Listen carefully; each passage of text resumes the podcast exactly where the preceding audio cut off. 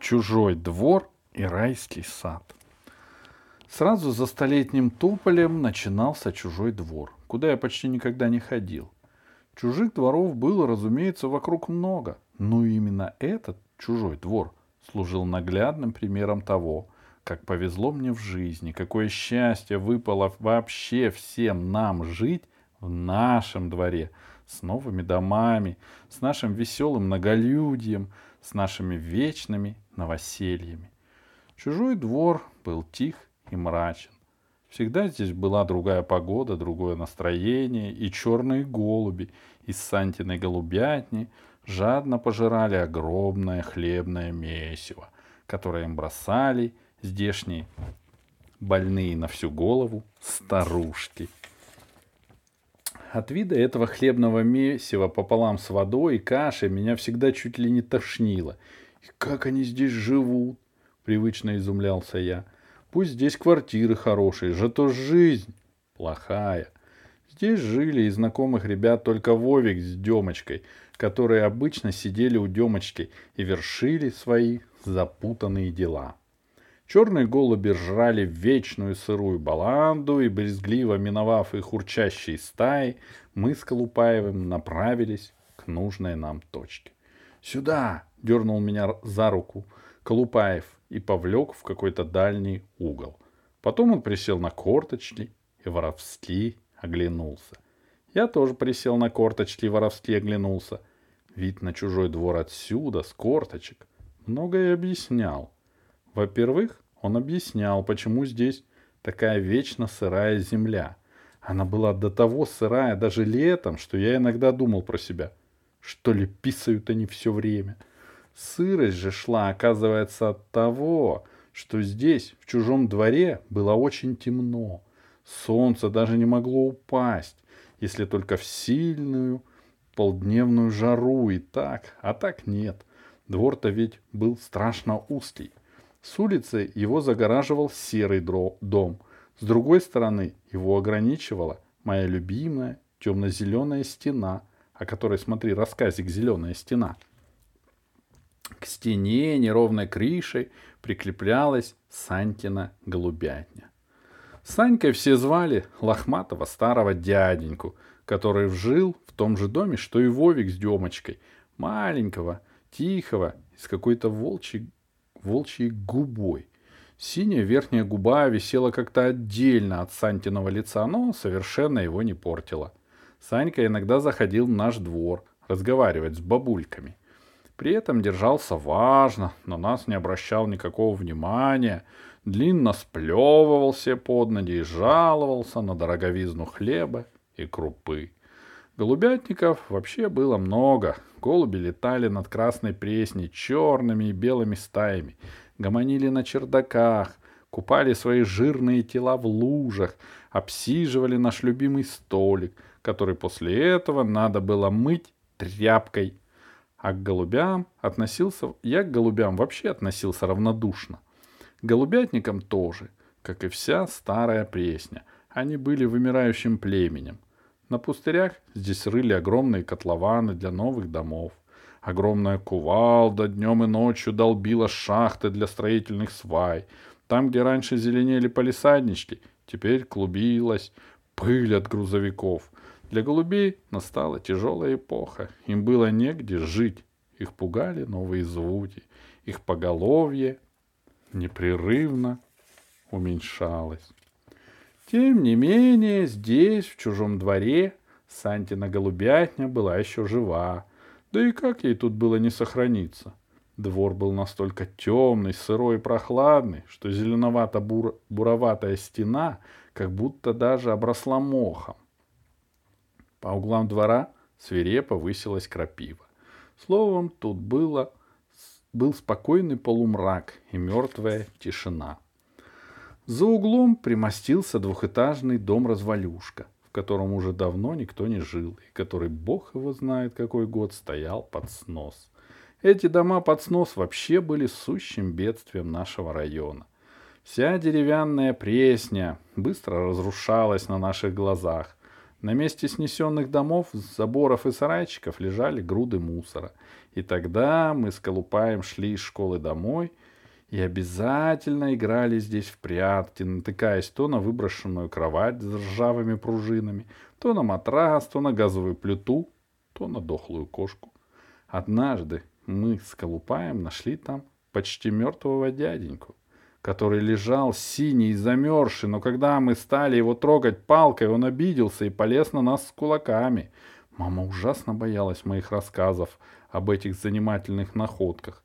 Она вообще вся дрожала, когда ходила мимо пресненских пустырей, и я постепенно прекратил все эти рассказы.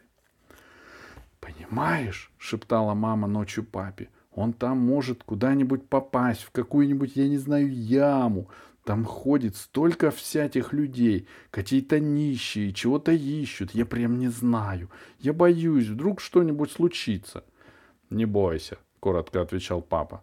На всю эту мамину тираду и тут же мгновенно засыпал. Все это я слышал из своей комнаты, поскольку уши у меня были как локаторы. Честно говоря, была еще причина, по которой я почти никогда сюда не ходил, в этот чужой двор. Дело в том, что Вовик и Демочка часто пугали нас с Колупаем рассказами о пытках. Пытки, по их мнению, происходили в старом двухэтажном полуразваленном доме, который когда-то принадлежал купцу Безумнову. Естественно, в доме раньше были всякие разные клады с серебряными и золотыми монетами, которые, правда, уже все давно нашли. Находили также и скелеты, замурованные в стену подвала еще до революции, поскольку сам-то купец был маньяком, и с него, собственно, и началась эта печальная традиция пыток в этом доме. И вот, — говорил Вовик скучным голосом, — идешь себе вечером, часиков в девять, и уже темно. Так прям не знаю, почему так темно. Ну да, подхватывал Демочка. Прям даже удивление какое-то охватывает. Вчера нафиг было еще светло в это время, а тут хоть глаз выколи. А вот иди нафиг, ничего не видно, продолжал Вовик скучным голосом. Вдруг вижу, какие-то парни выходят из дома. Ну, из Безумновского. Ну, из этого, вот, про который я говорю. Ну давай рассказывай, что ты заладил из этого дома, из этого дома. Не выдерживал Клупа и начинал ходить. Ты не ходи нафиг, ты слушай. И вот, выходят парни из этого дома. Я раз в сторонку, а в руках у них такая сумочка, да? Что да? Что да? кричал Колупай, весь белый от нехороших предчувствий. Ну что? Потом на утро находят там мужика, всего исполосованного. Чего? Глотал ртом воздух Колупа и начинал хвататься за сердце и за голову одновременно. Чего исполосо... Исполосованного? Пытки нафиг в этом доме происходят все время, подытоживал Вовик. Важно и говорил тихо и скучно. Ну что, Демочка, пойдем? Пойдем, Вовик. И они уходили, нарочно оставив нас в жутком, беспросветном недоумении. Я не верил их рассказам, а Колупаев с его диким воображением верил. Все-таки я не понимаю, как же вы там живете, удивлялся он. Привыкли, пожимал плечами Демочка. Привыкли нафиг, подтверждал Вовик. Вовик, помимо всего прочего, подводил под истории о пытках строгую научную базу. «Ну почему нафиг этот дом, по-твоему, не сносят?» — горячился он. «Но его давно бы снесли, его уже пять лет как поставили на снос, всех выселили нафиг, а он все стоит, стоит и стоит». «Ну и что?» — не понимал я. «А то! Его эти не дают сносить, они его держат для пыток». «Какие эти?» «А то ты сам не знаешь», — удивлялся Демочка. «Какие, какие? с белыми глазами. Да пошел ты знаешь куда, не выдерживал такого наглого вранья Колупай. Сам ты с белыми глазами. Я-то пойду, я пойду. Скучным и нехорошим голосом говорил Вовик. А Демочка смотрел на него неотрывно, выпучившись, как умел смотреть в нашем дворе только он. Только и ты сходи. Вот часиков девять-десять, когда настанет, ты приходи. Спрячься там и жди. — А я приду, — орал Колупай. — И приходи, — спокойно соглашался Вовик. Так они могли разговаривать довольно долго. Вовик, кстати, в отличие от Демочки, был человеком плотного телосложения, поэтому их научные с Колупаевым споры довольно часто приводили к черт знает каким сложным последствиям и непростым выводам. «А кровь знаешь, она какая?» — загадочно говорил Демочка. «Ну какая? Она густеет быстро, и вот такие бурые сгустки остаются, и они потом нифига не проходят. Хоть ты воду лей, хоть что. Вот видишь, вот можешь сходить туда и посмотреть.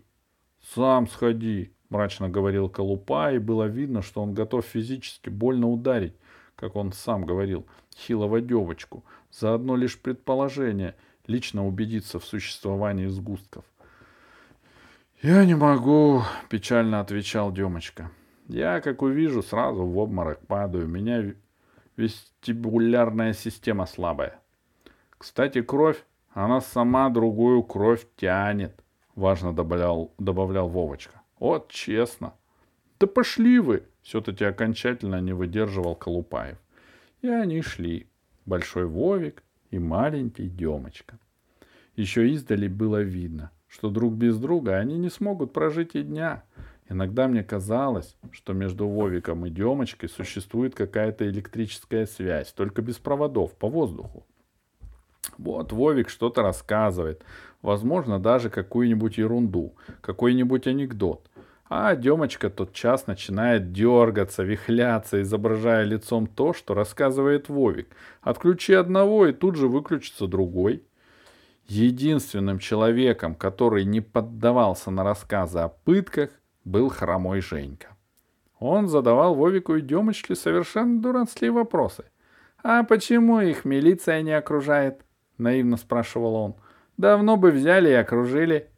«Ну ты что, дурак?» — выходил из себя Вовик. «Они ночью пытают, у них банда». «Ну и что?» — продолжал тупо удивляться Женька. «Все равно все собаки разыскные есть. У нас, вон, Мосгаза поймали, он столько людей угрохал, а его все равно... Тут надо заметить, что уже тогда, как и сейчас, Москва была полна слухами об, об убийцах-маньяках, человеках в красном, красной куртке, в синей куртке, в черной куртке, ну и в других куртках, которые приходят из темноты, чтобы навсегда забрать с собой несчастную жертву. Пошли все эти истории после поимки первого знаменитого маньяка, так называемого Мосгаза, который под видом проверки газовых труб заходил в квартиры доверчивых женщин. Демочка и так, и этак пытался намекнуть Хромому, что все тут не так просто с этими пытками, что Мосгаз по сравнению с ними это просто квартирный пень, в то время как тут речь идет о совсем других материях. Но Хромой упирался, не понимал и Демочке, и Вовику приходилось, наконец, договаривать до конца. «Да ты что, не понимаешь, что ли? Это же упыри!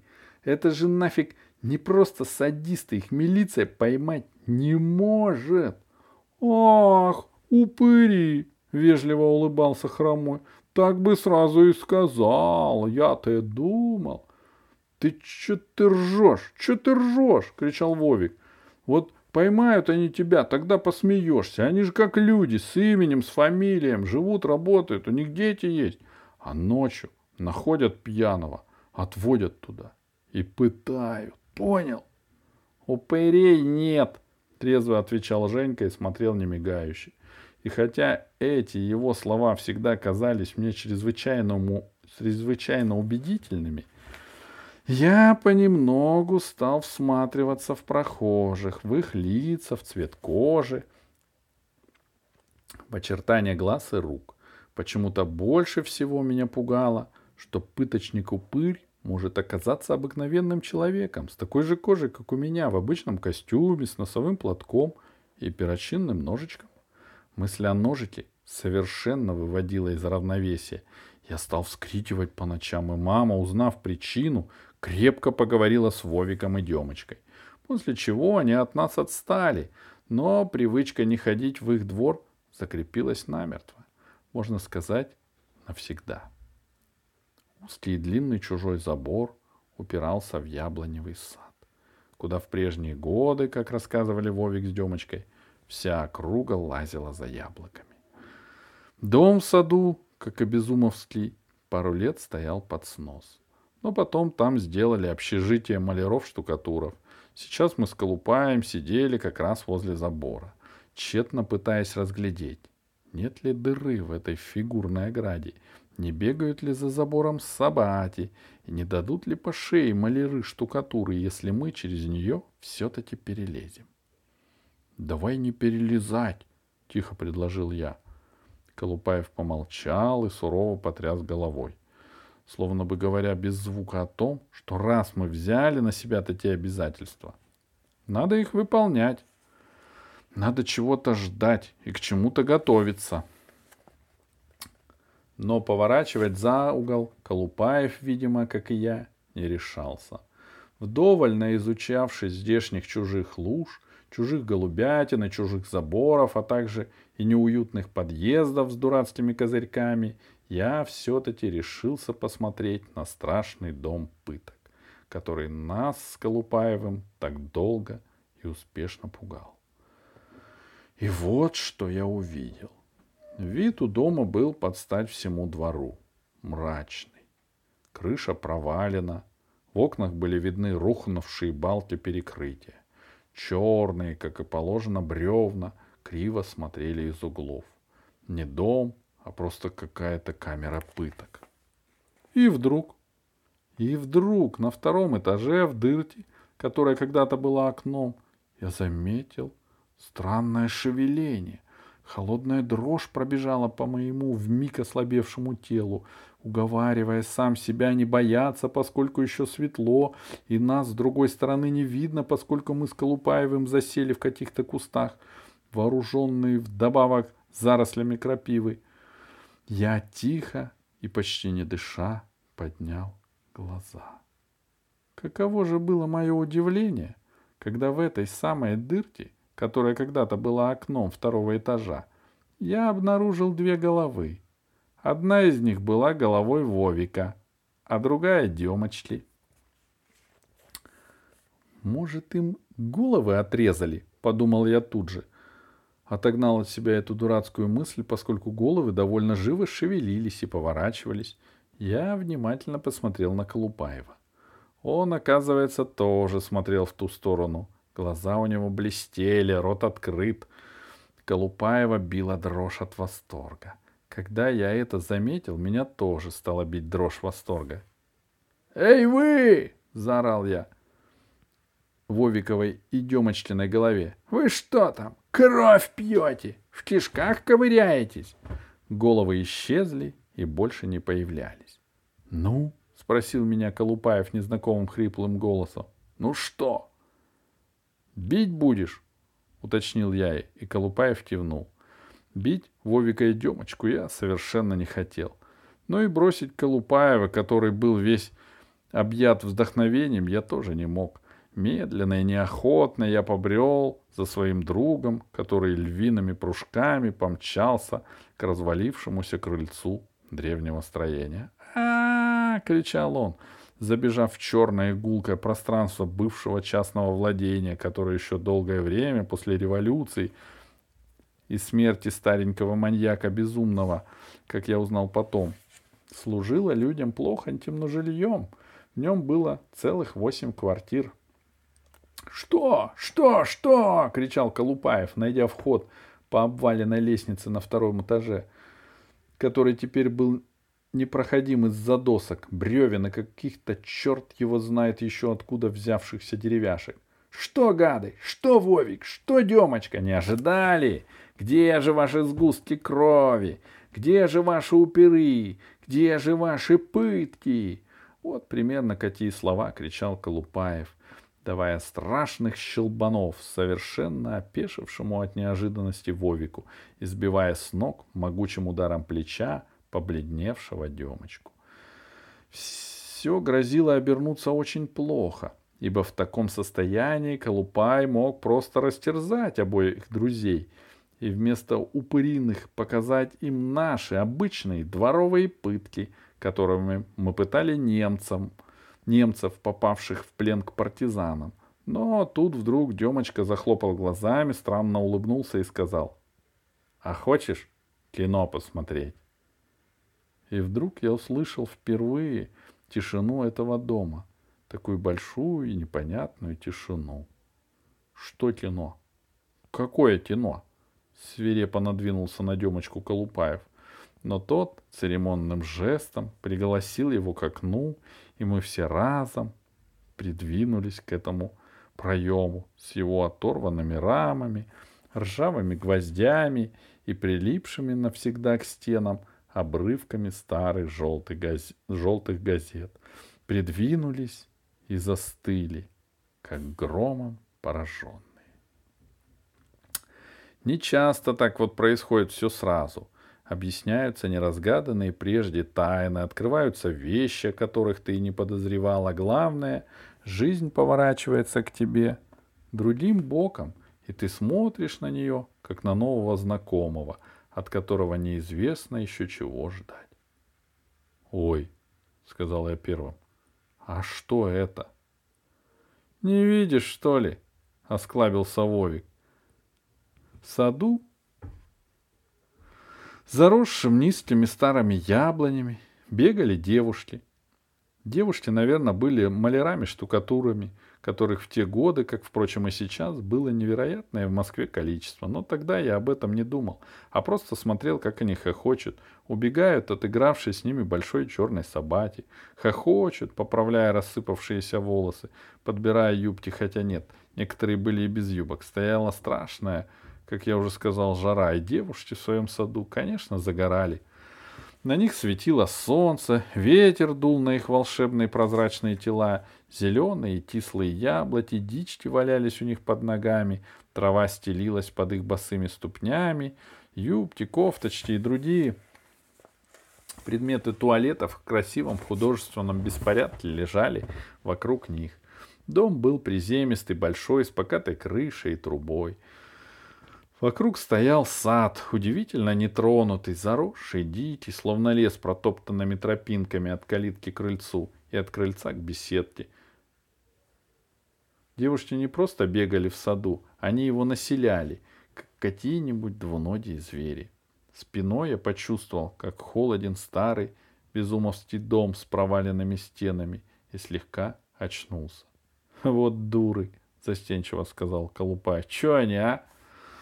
Содержание дальнейшего разговора я здесь пересказать не могу. Вот и сейчас, почти 30 лет, пересказывать это содержание мне стыдно. Практически каждое произнесенное Вовиком и Демочкой тогда слово я не мог понять. И мне, пожалуй, требовался перевод с длинными объяснениями. Но я перевода не потребовал, а просто залез на окно и спрыгнул. Трудно сказать, почему я не сломал ногу. Наверное, в тот день мне все-таки везло. Долго я лежал на чужой земле чужого двора и приходил в себя. А Вовик с Демочкой хохотали из окна. Так я познакомился с райским садом и увидел чужой двор. Колупаев поспешно шел за мной и оглядывался. Видимо, ему сильно хотелось вернуться. А я был страшно рад увидеть опять свой родной двор — даже вы не представляете, как я был этому рад. Жизнь Вовика и Демочки представлялась мне с тех пор по-другому. Из одного старого дома они глазели на другой старый дом. Странные люди. Пытки, девушки, упыри, маляры штукатуры, Вовик с Демочкой, голуби и голубятники — все слилось для меня тогда в один глупый и невнятный сон, который с тех пор иногда снился мне с удивительным постоянством. Я просыпался, страшно рассерженный, гнусно ругая проклятый чужой двор. Но вот беда, с тех пор он меня так и не оставлял. И часто-часто вижу я деревянный дом, куда меня ведут, ведут и никак не могут привести. И девушки, живущие в этом доме на втором этаже. А вот упыри с носовыми платками и перочинными ножичками во снах мне теперь уже не присутствуют.